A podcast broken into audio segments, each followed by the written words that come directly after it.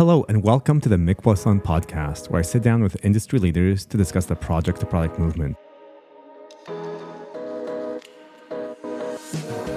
I'm Mik Kersten, Chief Technology Officer of PlanView and best-selling author of Project to Product, how to survive and thrive in the age of digital disruption with a flow framework. Joining me today is an amazing business leader, Mark Fields. As the former president and CEO of Ford Motor Company, Mark has presided over three decades of strategic and digital transformations at global businesses. Prior to his CEO role, Mark was chairman of the Premier Automotive Group, which included Lincoln, Aston Martin, Jaguar, Land Rover, and Volvo cars.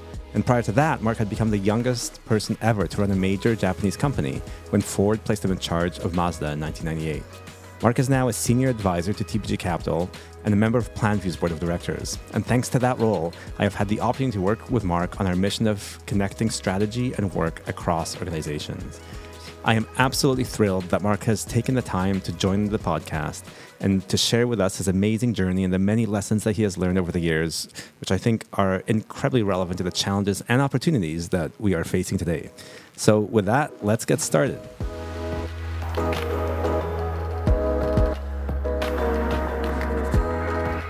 Hello, Mark. Welcome to the Project to Product podcast. It is, it is just so great to have you here. Well, I couldn't be more excited about spending some time with you, Mik. All right. And, you know, you and I have had some conversations uh, just over the past few weeks, and it's just been amazing to get a perspective from you of, of what you've accomplished in your career and how, of course, everything that you've created is now shifting more to digital, as, as well as actually the, the companies that you're supporting shifting more to digital into software. And I would just love us to start the conversation with with you know the earlier steps in your career because I think a lot of us listening to this podcast have been fascinated by what what happened in Japan around co- the concepts of lean. And you, in fact, were the youngest uh, CEO ever of a major Japanese company. So, if you could just take us back and tell a bit of that story before we start talking supply chains and ECUs and other fun topics. Absolutely. Well, you know, I I grew up in the New York, New Jersey area. And uh, when I came out of business school, I uh, was either going to go into tech because prior to business school, I had worked at IBM. And uh, I had, you know, a number of offers from a number of the tech companies, uh, mainly the, the hardware tech companies, but a couple of software tech companies, and an offer from Ford Motor Company. And, uh, you know, I always loved cars. And I went out there to Detroit for a visit. I'd never been to Detroit before and I was really impressed with the with the people and the organization. And I also kind of held the thought that somewhere down the road that cars were going to become very much like computers. Um, now, interestingly, I spent about 30 years at Ford, and probably that didn't happen till about the last, oh, plus or minus 10 years, but it, it eventually did happen. But one of the things I had the opportunity early in my career to do was to go uh, and work overseas. And I didn't have a master plan of, hey, here's how I want my career to kind of unfold. Uh, I just took the approach of uh, very, very simply, I always ran to the fire. And what I mean by that was I always went to the assignments that, let's say, weren't very popular or had a lot of challenges in front of them, because my philosophy was I would learn a lot. And if it was successful, it would help my career. If it wasn't successful, well, I would have learned a lot. and so uh, it one of the assignments, uh, I first went to Argentina. Uh, and then from there, I went to Mazda, first as the global uh, marketing and sales director. And I was living in Hiroshima, Japan. And then a year later, I was named CEO of the company. And uh, a lot of that had to do with, you know, no master plan, but you know, looking at opportunities where I could really kind of learn and grow and take on challenges. And uh, that's how I ended up overseas. And that's how I ended up in Japan. It was a wonderful experience. And so this is around 2000, so around the dot com bubble. Yeah, I, I, I, came to, to Mazda back in uh, 98. So it was, you know, Japan had been in the doldrums for quite some time uh, economically. And when I joined Mazda, we we actually were almost uh, almost bankrupt because we had tried to copy the strategies of Nissan and Toyota, who were much bigger, had much more resources. So it was a little it was a case of our eyes were bigger than our stomachs in terms of what we could actually execute. And so, you know, I was sent out there to first sort out the sales and marketing situation, And then, secondly, how could we put together a profitable growth plan uh, going forward? So you put together the the turnaround for Mazda around this time. Well, yeah, I, I led it, but uh, let me be really clear. You only get things done through teams, through committed teams. And, you know, it's very interesting being a what's called a gaijin, which is a foreigner going into Japan. You know, I couldn't just come in, you know, guns a blazing saying, hey, here's my plan and I want you all to follow. Um, you know, my philosophy is always to first get the wisdom of uh, uh, the management team and then put a plan together that we all own so it doesn't become Mark Fields' plan, it becomes the Mazda senior leadership plan. And that was kind of difficult in Japan because it, it, took me the first six months to just figure out communication styles, thinking styles, which are very different from the West. But what I essentially did was take my my my my board, which was an internal board of just senior uh, uh, Mazda managing directors, of which there were about twenty of them, and I spent a number of weekends with them off site, just uh, marinating them and ourselves in the reality of our situation. And it, it was really important to do that because in traditional Japanese companies, the organizations are very siloed. So if the manufacturing managing director is doing his job, then, well, the company should have profit. Or if the product development head is doing their job, then the company should have profit but you know, the, the, you know, running an organization, there's many, many different elements of that that contribute to success. And so, getting all the management team fully educated on the business overall was really important and kind of counterintuitive culturally for the Japanese. But uh, as we went through that, we developed a plan. I had a point of view, right? Because at the end of the day, in, in my view, when you lead, it should be a uh, participatory process, but not necessarily always a democratic one. And we ended up with a, a plan that first and foremost was based on great product. And uh, the team rallied around that and executed, and we uh, we did quite well and put the company back on a firm f- footing. Is, I think that's fascinating because we've got a lot of organizations obviously listening now who are trying to figure out how to transform, right? And the transformation is not it's not a siloed activity. It's not like one function is misfiring. It's the, their market conditions, as you said. Ma, you know, Mazda had their strategy was did not match uh, the market at that point in time. So, can you take us maybe through a little bit more detail on because I think you've applied this repeatedly through your career, and I can imagine how to, in, a, in a more hierarchical organization, this this would definitely be much harder. I think we're seeing in the industry today all these divides and functional divides between business and technology and operations and so on and a lot of people looking at how they can actually rally their company around transforming in a way that that meets what the market needs today. So, right. you know, this must have been a massive undertaking given just entrenched labor costs and product lines and so on. I do, and Mark, if you could actually, because I've heard you say this multiple times in, in the past, is this kind of this product as a focus for how you're doing that? If you could speak a bit more to it, because I think so often in these transformations, we're seeing just purely cost cutting as a focus right. uh, or just purely changing the sourcing strategy, those those sorts of things. Mm-hmm. I'm sure you were dealing with all of those factors, but somehow you succeeded with a focus on product. So could you speak a bit more to that? Well, I think you know whatever businesses you're in, the product or service, that's how you get customers. And I think as a company, you must always understand that. And, and you know, because at the end of the day, if you don't have customers, then you're not going to be a successful enterprise. Period. And so you know, when it came to the uh, the turnaround at Mazda, you know, of course, elements of that has to be cost cutting, but you can't cost cut your way to profitable growth. You have to have a very strong point of view of what I call where to play and how to win with your product or service. And so, what I did with my team, as I said, is I did something very unusual. Uh, I took a siloed organization and I stuck them all in rooms for multiple weekends, the senior leaders, all getting educated on the complete business and also understanding what were the things that we were really good at in product. And in Mazda, there was a Japanese term that meant uh, a oneness between the driver and the road. Mm. And our engineers were were world class in delivering the feel, the driving feel of the road directly through uh, the steering wheel into the input for the driver. And that really became the core for us of what it differentiates us versus a Toyota or a Nissan or any other OEM. Uh, because those were the things that made us successful in the past with our customers. So, you know, in any business, you have to find that thing that you are really good at and what you, what you think can differentiate you versus the competition. And so from there, we developed, I'll give you an example. Back in the, the day, there's a product today called the Mazda 3. And the old version of that was a very mundane kind of appliance like product. And we had gotten away from our roots, as I said, to compete with the Toyotas and the Nissans and the Hondas of the world, where we just wanted volume.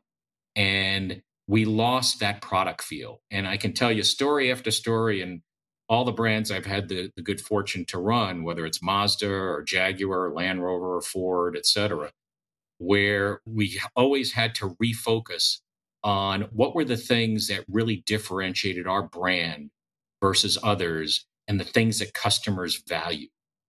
And so we put a plan together that had, you know, one part great product development with a product pipeline that was able to deliver on our promise, our brand promise, and one part cost reduction, right? Because we needed to get more efficient. We had grown, uh, you know, fat, so to speak, from our, our costs.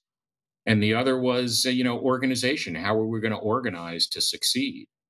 And i guess i'll just finish with you know, you know what's it, it's also very important to have a rallying cry in in in every cus- every company in mazda's case the, the the product that was the pride of of the engineers going back way back when when we won uh, le mans was the rotary engine. Right. And right. and that was a pride point. That was a pride point for the entire organization. And so out of this expertise that we had with you know the driver of one with the road we came up with a uh, brand tagline called zoom zoom yes. which translates into every language around the world and that was the rallying cry and that was our go to market strategy that delivered uh, that we had product that delivered on that brand promise. So clarity is so important. Getting that management team together, breaking down silos, showing them the reality of the business, showing them how the business makes money, how we grow customers. Everybody gets a common understanding and then developing a plan that delivers on that and that every senior manager can own. And was so is the so you you must have helped the team and you being part of it develop this unified product vision around and, and i remember zoom i think a lot of us remember and, and, appreciate the zoom zoom as well as the rx6 and others um, and what a marvel of, of engineering that was. So that's fascinating. So you, you were able to connect that unified vision back to the the roots that the engineers related to yeah and and you know i really uh, worked with the product development team for them to codify right what what were the things that we were, from an engineering standpoint, that allowed us to deliver this oneness with the road that the other OEMs uh, weren't able to do? And interestingly, the other thing that, you know, it, this was very unnatural for the Japanese managing directors because when you get to a certain level in a Japanese company, like a managing director, you know, you spend more of your time on you know maybe strategy or you don't you're not really in the in the day to day and getting your hands dirty in the operations. I kind of turned that on its head for for our organization where we you know i had terrific managing directors that you know i really reoriented them to to getting back directly into the business. And the way i approached it was it was it, i spent some time trying to get culturally literate and I can't say I'm an expert on Japanese culture, having only spent four years living there. But the thing that's really important to them is legacy. And what I posed to them was listen, what legacy do you want the next generation uh, of Mazda workers to think about the company and our customers to think about us? And so, you know, it's part appealing to the, I, I always mix this up, the left and right side of the brain, but whichever one is the rational one, I try to appeal to that side, right, with educating them on the business and what the realities were if we did not turn the company around. And the other side of the brain that controls, you know, creativity and emotions. And that was really around accessing this importance of legacy uh, for the Japanese culture and building on something to leave for the next generation. Wow. And then, uh, and how did, so somehow from this, the, you mentioned the Mazda 3 program. So how did, mm-hmm. how did that accelerate things? Well, it was it was interesting. We um, we had a, uh, a, a slogan that basically said "No boring car," and uh, you know that was that led to some many interesting uh, kind of product trade-offs you know for example um, when you look at the design of the vehicle and you look at the where the the hood uh, the rear of the of the of the uh, uh, hood meets to the trunk and you know you could have a uh, a back seat with lots of headroom and it looks kind of square or bo- boxish or you can have more of a rake to it, which, you know, maybe it, it compromises headroom a little bit in the rear, but boy, it makes that design a lot more uh, dynamic and appealing. And so we developed from there a guidelines around our design. Not only, you know, what does the front end or the front grille look like, but what do we want the silhouette of the vehicle to look like? And um, you know, so we codified a lot of things, whereas before it was a little bit of seat of the pants. And we didn't want to codify it so much that it became cookie cutter because, you know, you want the engineers and the designers to have a degree of flexibility to use their creativity, but you don't want them coloring outside the lines all the time so that you end up with a product lineup that has no relation to one another and right. it doesn't look like a family. Um, so it, those were some of the things that we did to the team with the team. And importantly, we spent a lot of time at the uh, the development track to benchmark versus the competition and ensure that our product really delivered on that brand promise uh, consistently. And again, the, so the parallels just are just amazing, right? Because obviously, technology tech giants already have these these design guidelines, these design systems, the successful even mid-sized tech companies and unicorns have put them in place as well. And I think this is something that's just emerging in enterprises today. But again, something that, that you clearly proved out uh, was key. So this this focus on product. The interesting thing about the Mazda 3, and I, I have vague recollections of this, of it actually because in this in our the technology ecosystem, products are key. And I think understanding product thinking, embracing product thinking, and creating these these customer driven missions like like Zoom Zoom is, is as important for digital products. The other thing that's key is platforms, right? So I think maybe we can touch on plants being platforms because it's incredible what you've done through your career on that front. But but you just reminded me that I, I vaguely recall looking at you know the first time I saw the C30, the Volvo C30, I thought, wow, that looks like a Mazda 3. And then I started digging into it, and and there actually are some platform similarities there. I'd love to. I've never actually heard that story. I'd love to hear how that came to be because somehow the products you were building seem to have actually turned into platforms. Well, in the in the auto industry, the platform or the the the chassis, what I would call the chassis of the of the vehicle, um, takes a lot of engineering to develop. Uh, it usually lasts anywhere from ten to twelve years, and that platform is what the body sits on. And so, in the auto industry, scale is so important. And I'll I'll, I'll give you an example. So when uh, I came back from uh, running Ford of Europe and all our luxury brands to run uh, North America. As we were looking at the company, we had 20, almost 29 different unique platforms across the globe. Oh, wow.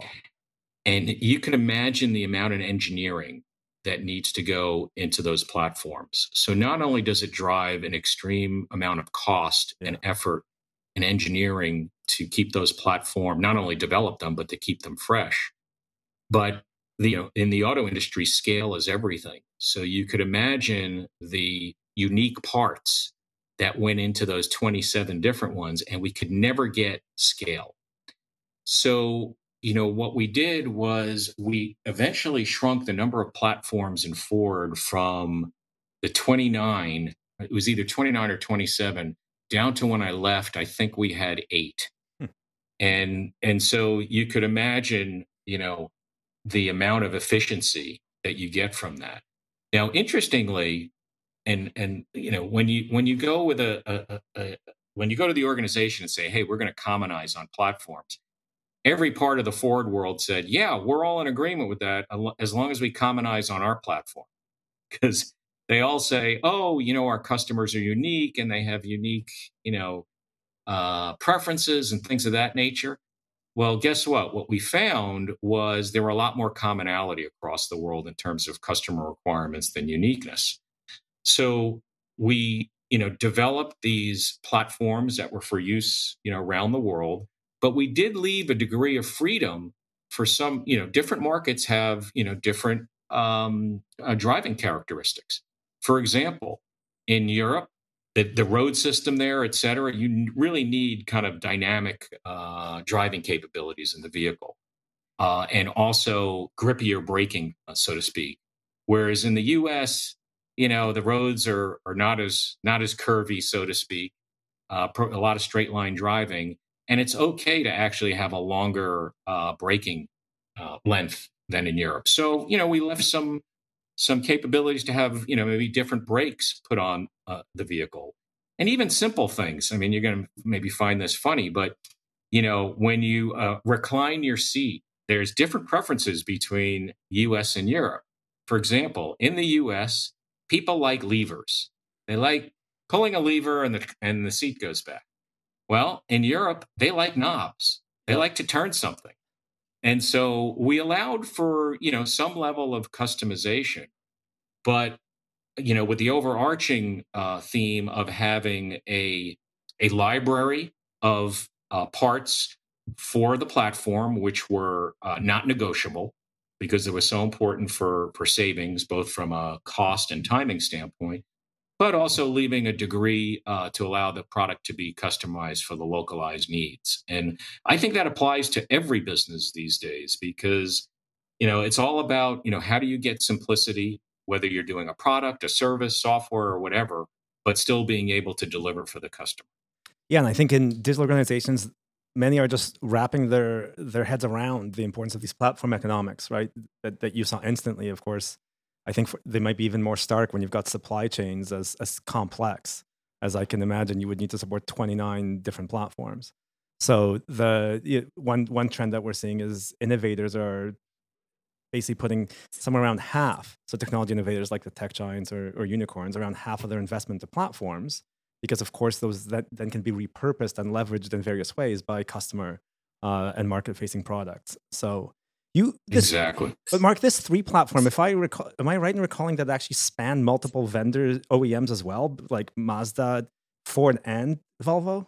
Yeah, yeah. We we we, as you can imagine, it was an interesting process, right? We getting agreement from uh, the Ford folks, the Volvo folks, and the uh, Mazda folks. But yeah, the Mazda three, the C thirty, the Focus, uh, all came off a uh, common platform and there were trade offs uh, in terms of deliverability. But I'll give you one kind of trade off, which again is kind of interesting. So, when we were designing kind of the size of the engine bay, we had to make accommodations for Volvo because part of Volvo's brand identity was safety. And so they had very strict requirements on how much space between the engine the engine bay wall that uh, that separates the driver from the engine compartment.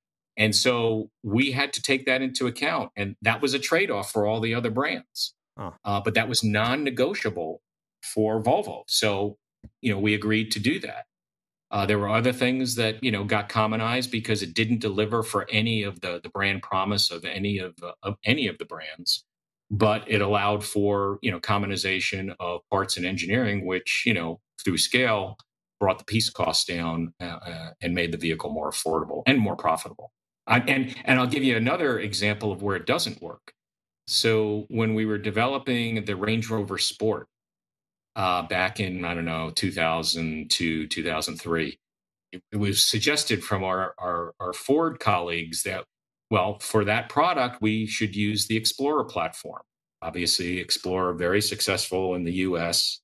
But as we had codified our our product policy and our brand deliverables for Land Rover and Range Rover, we said the ability to climb a mountain or incline at least at a 30 to 35 degree incline was extremely important. Not that majority of our customers ever did that, but that is what was delivered the brand promise for Land Rover. And that also what allowed us to, to price for that. Unfortunately, the Explorer platform didn't have that capability. And despite the, uh, the uh, politicking and suggestions from our Ford colleagues, we decided not to use the Explorer platform because it, w- it wouldn't have delivered on that brand promise and customers would have noticed. And, you know, you would have taken a uh, withdrawal out of the brand bank for uh, for the Land Rover and Range Rover brands, which we weren't willing to do. That brand, that product had to deliver on our promise. Yeah, I mean, I think that again, the parallels are, are so stark because I think value, and this is what we see in effective technology companies. They the value streams, each of them has a customer mission to fulfill, and they they will actually need to divert off platforms of common platforms if they can provide more value and more outcomes uh, through moving off those. But that that's also it's a double-edged sword, right? Because what I've seen in software companies, and I've seen this also, you know, at Ford from a product standpoint, is you know, customers will tell you how unique they are. And they will tell you all the things that they need customized for their business, whether it's an ERP system or a CAD CAM system or whatever. And a lot of times, as you know, that drives you know, as a, as a company trying to satisfy customers, you know, we're always, you know, always trying to be as forward leaning as possible to do that. And what you end up with is a lot of engineering that has to take place, a lot of software development, a lot of it unique. And ultimately, you might be able to give the customer, you know, 100% of what they want, but you know, the ability then to maintain and update that over time is not only burdensome burdensome on the company, the software company, but it's hugely burdensome on the customer because they have to pay for that. And so if you ask, you know, the customer the question, you know, do you really need, you know, that particular part of the software uh, customized the way you want? Just asking the question and saying, here's the trade off for that, right? It's either a trade off in, you know, more affordability, but, you know, in the willingness to please the customer, complexity takes it on the chin. And I think, you know, many times it's a simple way, as simple as asking the customer, are they willing for those trade offs? And a lot of times they're not willing, but they're still just as satisfied. Yeah, all I can think of now, Mark, is that, that car, the Homer, that, that Homer Simpson design. and we have plenty of digital products that, that look just like that. So and have similar rates of adoption. yeah, I get it. I, I I remember the I remember the Simpsons episode on that. I I was always laughing because you know being a car guy, it was like, oh my gosh, they kind of nailed it. well, and that and I think you're speaking that fundamental tension. It's the it's the role of leadership to support of product management wanting to fulfill the needs of a certain customer uh, uh or demographic, and of course that not having the right kind of economies of scale that that platforms provide and Right. Exactly. So. Exactly. So let's switch now. Let's actually we can we can keep going on approach angles. That was a that that I had no idea that that that's an interesting story the around the sport. Mm-hmm. I do remember when I was looking at I was at the plant in Gaydon, uh, Jaguar Land Rover, and they were putting together the new Defender, which I, I think has a 38 degree approach angle, which is I seems awfully steep to me. Um, but I, I, did have the opportunity to drive around in one of the test vehicles and then go into the the prototyping facility where they had the Defender completely unfolded and we're running all the tests on all the ECUs. So, you know, you could see the wires from the seat heaters and all these things and all these racks of, of testing hardware. And it was, you know, it, it was a very large room.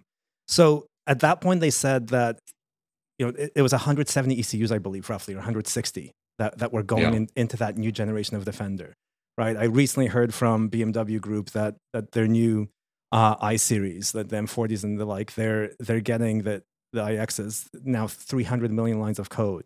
You committed Ford yourself, I think, to to the electrification and, and spending set, you know, nearly $5 billion on, on these electric vehicles like the Mach-E, which have similar, I think, amounts of complexity. So how, can you just take us through, it just seems like such a, f- and this is where I think it's really similar to what's happening in tech, right? we used to have all these servers and then data centers, and now so many organizations are needed to completely replatform around cloud yeah. and around modern delivery practices. Like any guidance for how to think of changes as fundamental as what you put forward with the with the Mach-E.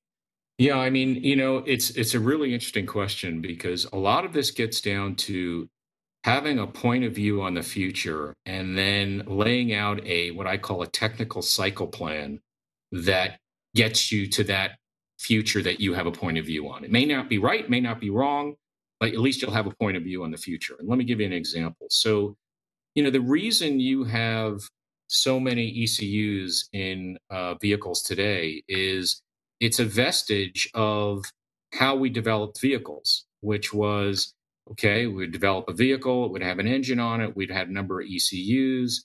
When we wanted to add features, you know, additional features, whether it's, you know, variable speed control or um, parking sensors or heated seats or name the features over time that we would add.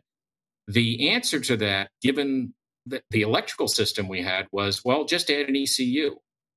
And so that's how you ended up with you know vehicles today that have wiring harnesses in them that look like you know alien because they're they're they're big, they're thick, they have you know so many different wires coming at them with the connectors that you need, et cetera. It's a little bit of uh, you know a spaghetti junction, so to speak. But a lot of that had to do with the history on you know how we developed vehicles. Now, what's happening, and to your point, and I think I give Tesla a lot of credit for this because they took a central compute approach to the vehicle. And of course, that requires um, a lot less ECUs, a lot less less wiring harnesses. And so, what you're starting to see now is all of the automakers come out with new electrical architectures that actually are taking a central compute approach. And this is where, if we would have had a point of view, let's say 10 years ago, that, hmm, there's going to be more and more features added to vehicles, put aside that we weren't even thinking about electrification at the time, combined with the fact that we knew that software was going to increase in terms of the content of the vehicle. I mean, 10 years ago, the average vehicle probably had less than a million lines of code. To your point that you mentioned earlier, a lot of vehicles now have anywhere from you know two 200 to 300 million lines of code and it's only going to go up. Which is more than our uh, laptops by the way. I think i think mac yeah, os and, yeah. and windows 10 or 11 are still under 40 50 exactly. I mean you're going from mechanical brakes to and steering to drive by wire right? Yeah. and so you know software plays a really important right. piece in that. But if we had a point of view on the future we probably would have come to the conclusion that you know what? This is unsustainable to continue to add ecus to uh, a system that's already complex. And so the lesson learned there is, you know, anybody looking at, you know, their product or service today and looking at the macro trends and saying, based on those macro trends, what do we think a, a technical plan is going to be necessary to deliver for those customers in the future?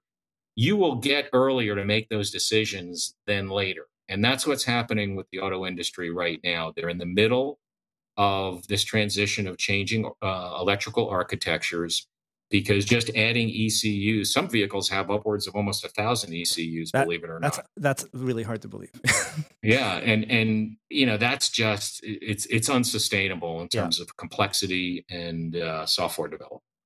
Yeah, and I think it's an electronic control units for for those not familiar with it. But I think again, it's it's history rhyming in terms of what's happening in digital, where people are lifting and shifting applications into the clouds, these virtual machine images are like the ECUs, and it's all just becoming a tangled mess. So, and probably just like in the car, I do remember when with the growth of ECUs, there became concern that, it, especially in electric platforms, it would just consume too much power.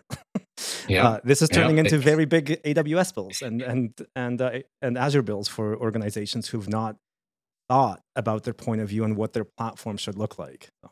You know, that's a really great point, right? Because in the car business, when you look at electrification, hmm. we look at how how can we save every joule of energy in the vehicle, right? Because it's all about range for the customer, et cetera. And even down to what kind of tires, what's the rolling resistance on the tires, right? So that you you know you, you make the vehicle as efficient as possible.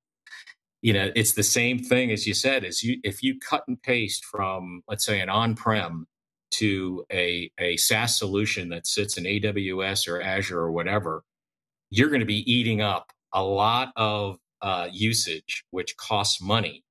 Whereas you know, there's that old saying, you know, you, you have to, in, in periods of self reflection in any business you're in, is that old saying that said, if you weren't in this business to begin with, what would you do?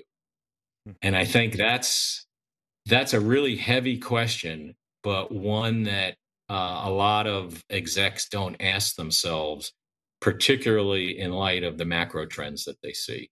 Because you know sometimes there's realities, right? There's how much would it cost to replatform something? Right, a lot of money, and you know, particularly if you're a public company and you're trying to meet, you know, earnings guidelines, et cetera, it's tough to make those decisions. But you have to look at it It's not a one year decision, but a, almost a three to five year decision for the future of the company. And then the decisions become easier and easier to explain to investors, et cetera.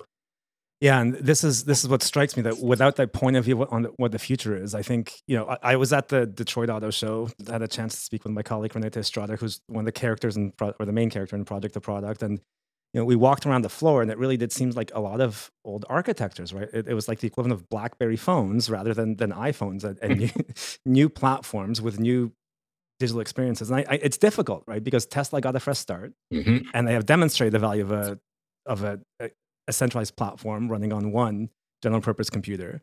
Demonst- one of the most amazing things I witnessed, I think, around that, or the most poignant, was when they it helped them navigate the chip shortage to be able to create workarounds in software to deal with exactly. with chip shortages they were they were seeing in hardware.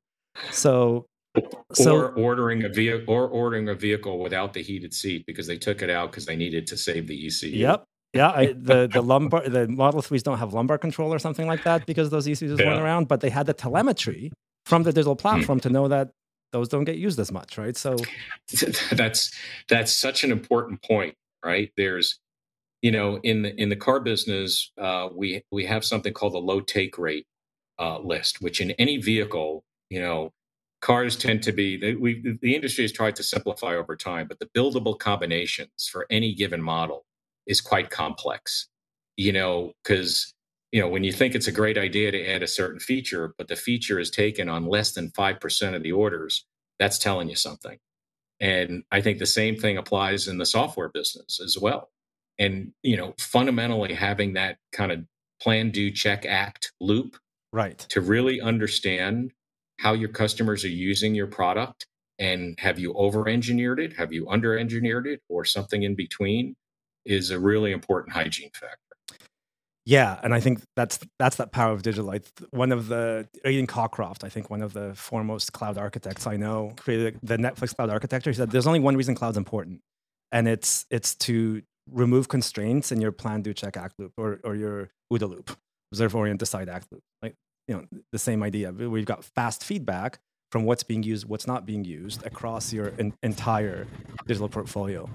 So the I guess the power of putting that into uh, in, into physical platforms now is is just an, incredible as, as Tesla has done. And I guess you would know having absolutely. I, I believe you may have more bought more Teslas than anyone on the planet with that with that hundred thousand Tesla order.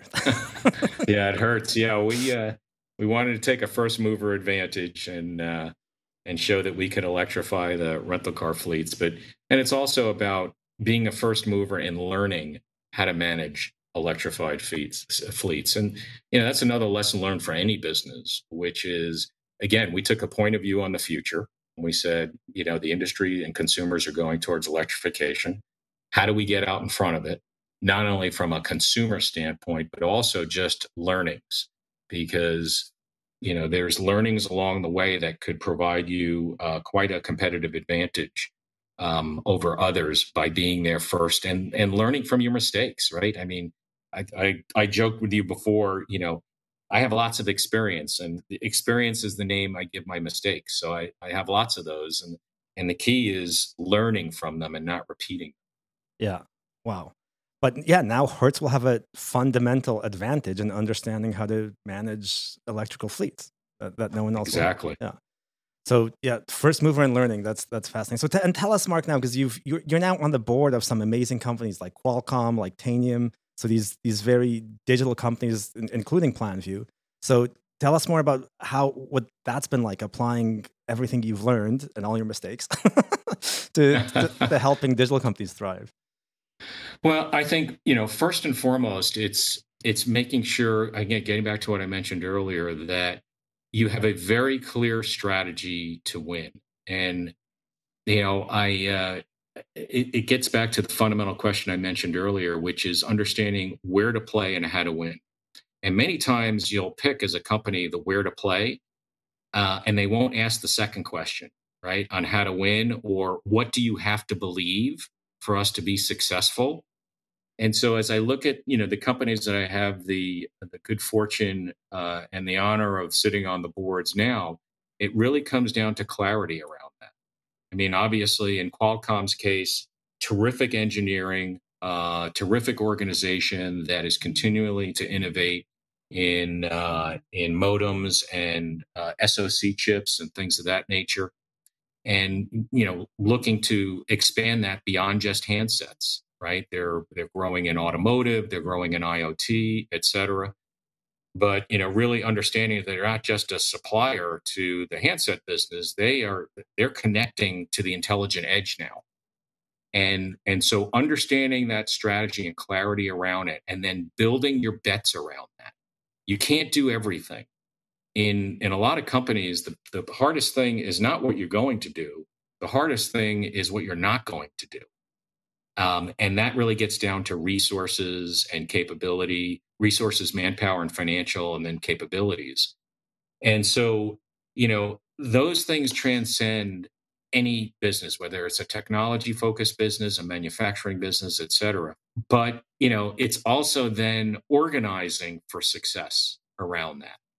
You know, if you were in a business that was, you know, primarily in, you know, one area, let's say in Qualcomm's case, the handset area, and we're looking to grow in these adjacency areas, whether it's IoT or automotive, et cetera. You, you, sometimes you then have to organize fundamentally differently because it gets back to that great saying from Peter Drucker, the management guru, uh, who said, you know, culture eats strategy for breakfast, right? And structure has to follow strategy, not the other way around. So, you know, we've had to make changes in the Qualcomm organization to to represent that. Same thing in the Hertz business, right? We were, you know, we're developing you know the mobile app is core to our strategy going forward so hiring the talent in application software development which was not you know not a, a core competency of hertz we've had to not only attract and, and recruit differently but we've had to organize differently around you know how to how to be successful on the strategy that we've decided on yeah, I think that point because I think we hear so many people talk about that culture and understand that culture, but not not put in place the organizational structure to support the the strategy, which then enables the culture, right? Because if if your mobile team is off in a corner in the bowels of IT under finance somewhere, they're, they're not a first class citizen, as I think we've seen in many places. Exactly, and the culture thing, you know, to me, it's it's very simple about communication. You know, uh, I'll give you an example. When we were at Ford and we made a lot of the investments in electrification and autonomy, you know, I spent a tremendous amount of time communicating to the organization and giving them context as to why. You know, for example, why were we taking budgets away from our traditional ICE business and putting it towards this electrification? Because in the absence of giving them context, you know, people say, hey, you know, they react negatively to that right? Because you're taking resources away from them versus educating them on, you know, what is our point of view on the future? What are the big macro trends? And then communicating to them, this is not moving from an old business to a new business. This is just moving to a bigger business. And putting those things into context for people is so important. And you literally have to just over communicate and it doesn't mean, you know, you give the speech once and everybody gets it. You have to give it over and over and over again so the organization has context and can understand where the company is heading, uh, where they want to be successful, so that it doesn't become a zero sum game for every single department in the company. Right. Mark, that's amazing. We we are at time. I have, I think I'm basically uh, a tenth of the way through my questions for you. so to be continued at some point, I hope. But any any any closing thoughts for listeners? The only closing thoughts are: listen, you know, we're you know the clock speed of the economy, consumers, geopolitics, everything is is is so much faster now.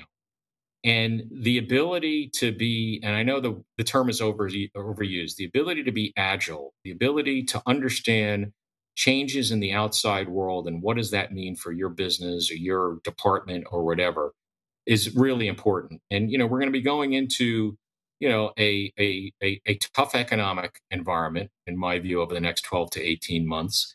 Uh, probably anybody under the age of uh, 35 has not been through one. And that's why some of the things that I mentioned be, become so crucial to, to understand the context of what is going on in the outside world. For your particular company or department, being really clear on where, where you're heading and what it takes to be successful, and understanding that you have that North Star. Because listen, there's going to be good days where you take two steps forward and you and your teams are going to feel great and there's going to be days where you take two steps backwards and you're going to want to put your head through the wall. But you can't live in the day. You have to have that destination in mind and know that you're going to have great days of getting there and you're going to have some challenging ones, but you're directionally heading in the right direction. And and to your point on on structuring for success, right? If the chain pace of change, I guess is Jack Welch, and, and we've heard our uh, the Planview CEO Razat mentioned this on on this podcast. Actually, if the pace of change outside the organization exceeds inside, you're dying. You're dying. So, and yeah. Yeah. Mark, thank you so so much. That was just amazing, and and I think we're all very appreciative to you sharing your your wisdom and your insights and your your mistakes with us. Thanks so much, Mik. Okay. Thank you to Mark Fields for sharing some of his amazing expertise with us today. For more, follow me in my journey on LinkedIn, Twitter, or using the hashtags Mik Plus One or Project Product. You can also find Mark on LinkedIn. I have a new episode every few weeks, so hit subscribe to join us again. You can also search for Project to Product to get the book, and remember that all author proceeds go to supporting women and minorities in technology. Also, don't forget to join the Flow Framework community on Slack, which you can find on flowframework.org. Until next time.